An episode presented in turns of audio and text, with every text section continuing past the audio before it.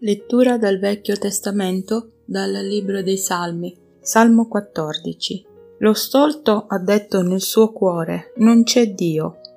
Sono corrotti, fanno cose abominevoli, non c'è alcuno che faccia il bene. L'Eterno guarda dal cielo sui figli degli uomini per vedere se vi sia qualcuno che abbia intendimento, che cerchi Dio. Si sono tutti sviati, si sono tutti corrotti, non c'è alcuno che faccia il bene, neppure uno.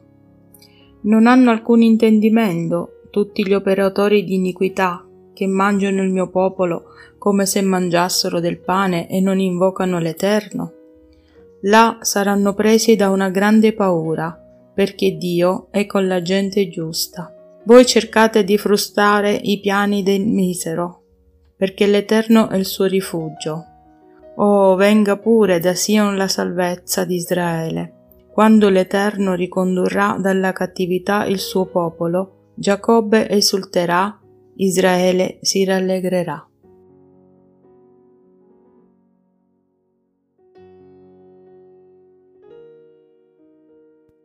Salve a tutti da Angela Pintus. Stiamo per iniziare dei nuovi episodi col pastore evangelico e insegnante Paolo De Petris Oggi vi proponiamo una sua breve meditazione sulla preghiera del Padre nostro, è dedicata a tutti noi. Buon ascolto. Un cordiale benvenuto a tutte e a tutti voi. La trasmissione di oggi verrà dedicata alla terza richiesta del Padre nostro, sia fatta la tua volontà. Chissà quante volte abbiamo ripetuto queste parole senza renderci conto appieno della loro portata e del loro significato. Sia fatta la tua volontà. In realtà, se vogliamo essere sinceri, dobbiamo ammettere che non è la volontà di Dio che noi supplichiamo venga fatta, ma la nostra volontà. Per dirle in altre parole, noi dichiariamo di rimetterci alla volontà di Dio soltanto quando pensiamo che essa non sia in contrasto con la nostra in quanto sono le nostre aspirazioni e i nostri scopi che noi desideriamo perseguire. La volontà di Dio che noi a parole dichiariamo di accettare ci va bene soltanto quando pensiamo non sia in rotta di collisione con la nostra volontà.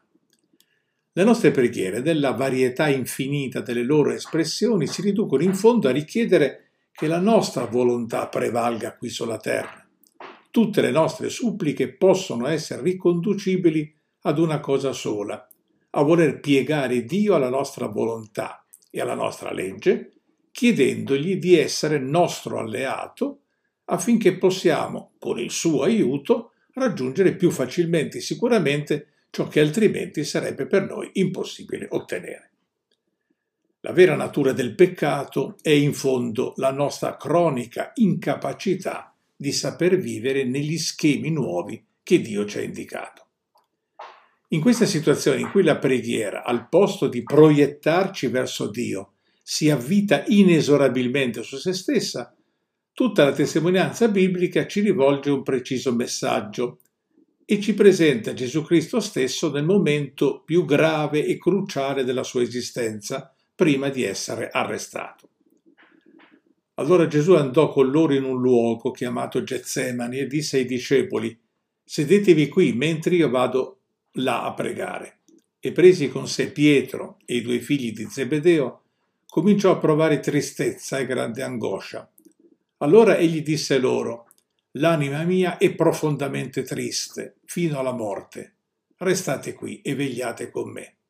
E andato un poco più avanti, si gettò con la faccia a terra e pregava dicendo Padre mio, se è possibile, allontana da me questo calice, tuttavia non come io voglio, ma come vuoi tu.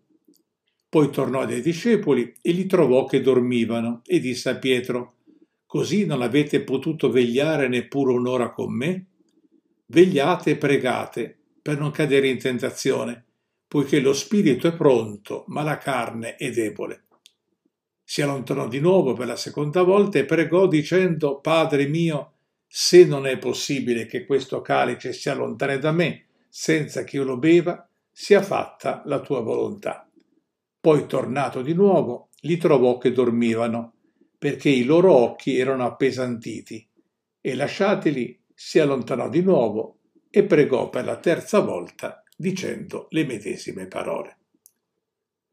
Matteo 26, dei versetti 36 a 44. Io non penso che ci possano essere dei limiti alla nostra preghiera, nel senso che dovremmo chiedere a Dio soltanto qualcosa di spirituale. No, al contrario. Se siamo illuminati dalla luce dell'Evangelo e guidati dalla parola del Signore, credo che noi possiamo chiedere con fiducia infinita all'Iddio Onnipotente ogni cosa, perché niente è impossibile per Dio. Ma se il contenuto della preghiera riguarda l'intero arco della nostra esistenza, quello che deve cambiare è lo spirito e l'orientamento delle nostre richieste. Da preghiera nata spesso in chiave egoistica per cercare di risolvere i problemi più o meno importanti, la nostra preghiera può e deve trasfigurarsi per diventare richiesta che Dio regni una volta per tutte sulla nostra esistenza, che la sua volontà prevalga e non la nostra, e che la nostra volontà si conformi alla sua. La nostra preghiera non deve essere un monologo, come ricorda Jörg Zink nel libro che ho spesso citato, ma diventare dialogo con Dio per ascoltare quello che Egli ha da dirci. Non sempre avverrà, cari amici e cari amiche, che i nostri desideri si avverino, ma avremo la percezione della presenza di Dio.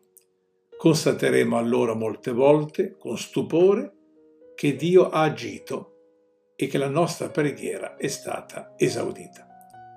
Vi lascio con queste considerazioni e vi do appuntamento alla prossima trasmissione.